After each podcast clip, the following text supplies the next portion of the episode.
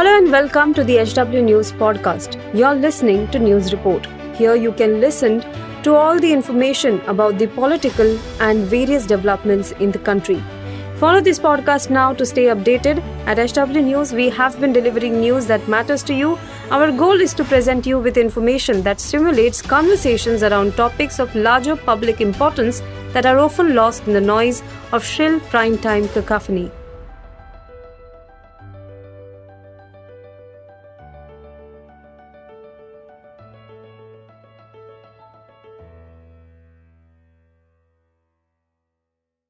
ऊपर वाला जब भी देता देता छप्पड़ फाड़ के।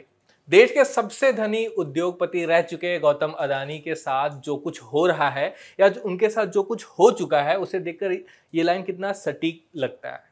उनकी संपत्ति में इजाफा भी इस कदर हुआ कि वे दुनिया के सबसे अमीर शख्स बनने के बेहद करीब पहुँच चुके थे, लेकिन अब जब उनकी बर्बादी का सिलसिला शुरू हो चुका है, वो रुकने का नाम नहीं ले रहा। हिंडनबर्ग की रिपोर्ट के बाद से हर दिन अडानी ग्रुप की मुश्किलें बढ़ती ही जा रही हैं।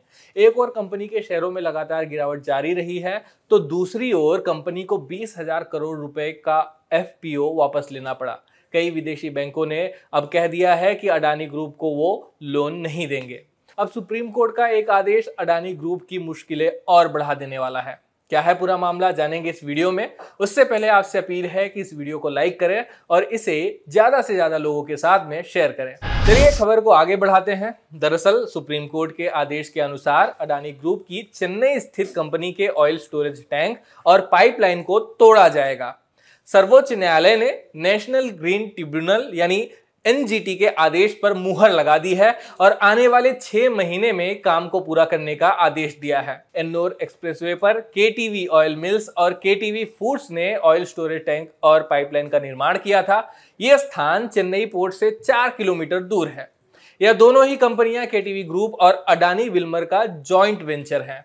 इंडियन एक्सप्रेस की रिपोर्ट बताती है कि इस प्रोजेक्ट की शुरुआत से पहले कंपनी ने पर्यावरण मंत्रालय से कोस्टल रेगुलेशन जोन का क्लियरेंस नहीं लिया। मछुआरों के लिए काम करने वाले एक गैर सरकारी संगठन, यानी एनजीओ ने इसके खिलाफ एनजीटी में शिकायत दर्ज करवाई थी। कोस्टल रेगुलेशन जोन नोटिफिकेशन 2011 के अनुसार तेल को स्टोर करने के लिए स्टोरेज फैसिलिटी नोटिफाइड एरिया में होनी ही चाहिए। नोटिफाइड एरिया समुद्र के पास का वो इलाका है जिसे इसी काम के लिए निर्धारित किया जाता है।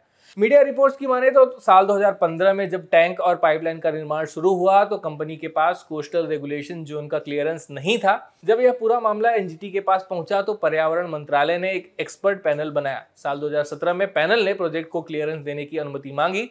इस दौरान ये कहा गया कि प्रोजेक्ट शुरू होने के बाद अप्रूवल के लिए कोस्टल रेगुलेशन जून नोटिफिकेशन 2011 में स्पष्ट नियम नहीं है। हालाँकि एक्सपर्ट पैनल की सिफारिश के बाद मंत्रालय ने अनुमति नहीं दी। मंत्रालय ने साल 2018 में इस एक्ट में संशोधन करते हुए प्रोजेक्ट को अप्रूव कर दिया। Tamil Nadu coastal zone management authority के अनुमति पत्र लेने के बाद प्रोजेक्ट मंजूर हो गया। आइए जानते हैं साल दर साल इस प्रोजेक्ट में क्या कुछ हुआ।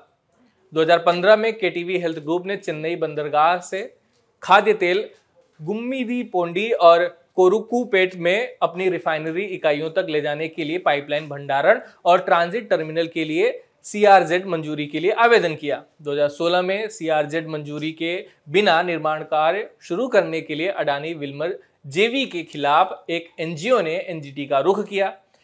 एनजीटी ने उल्लंघन की पुष्टि की और प्रोजेक्ट का काम रोक दिया 2017 में।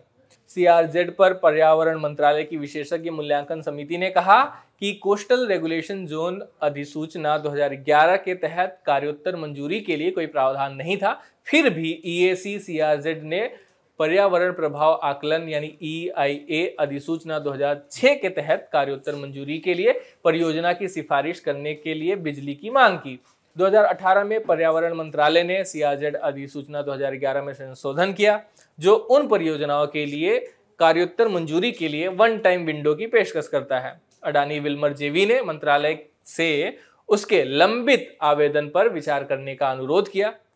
2019 में जाकर मंत्रालय ने सीआरजेड को क्लियरेंस जारी किया। 2020 में एनजीटी ने सरकार के क्लियरेंस को खारिज कर दिया और अब जाकर, यानी 2023 में सुप्रीम कोर्ट ने एनजीटी के फैसले को बरकरार रखा है।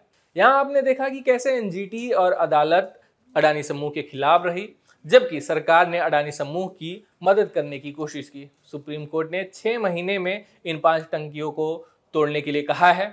मुश्किल हालातों का सामना कर रहे गौतम अडानी की मुश्किलें और बढ़ गई हैं। इस पूरे मामले पर आप क्या राय रखते हैं, कमेंट बॉक्स में ज़रूर लिखें। वीडियो यहीं समाप्त होता है। धन्यवाद। अब खबरें पाइए सबसे पहले। हमारे मोबाइल न्यूज़ एप्लीकेशन पर। एंड्रॉइड या आईओएस प्लेटफॉर्म पर जाइए एच डब्ल्यू न्यूज़ नेटवर्क को सर्च कीजिए, डाउनलोड कीजिए और अपनी सुविधा अनुसार भाषा का चयन कीजिए। खबरों की भीड़ में अपने काम की खबर पाते रहिए।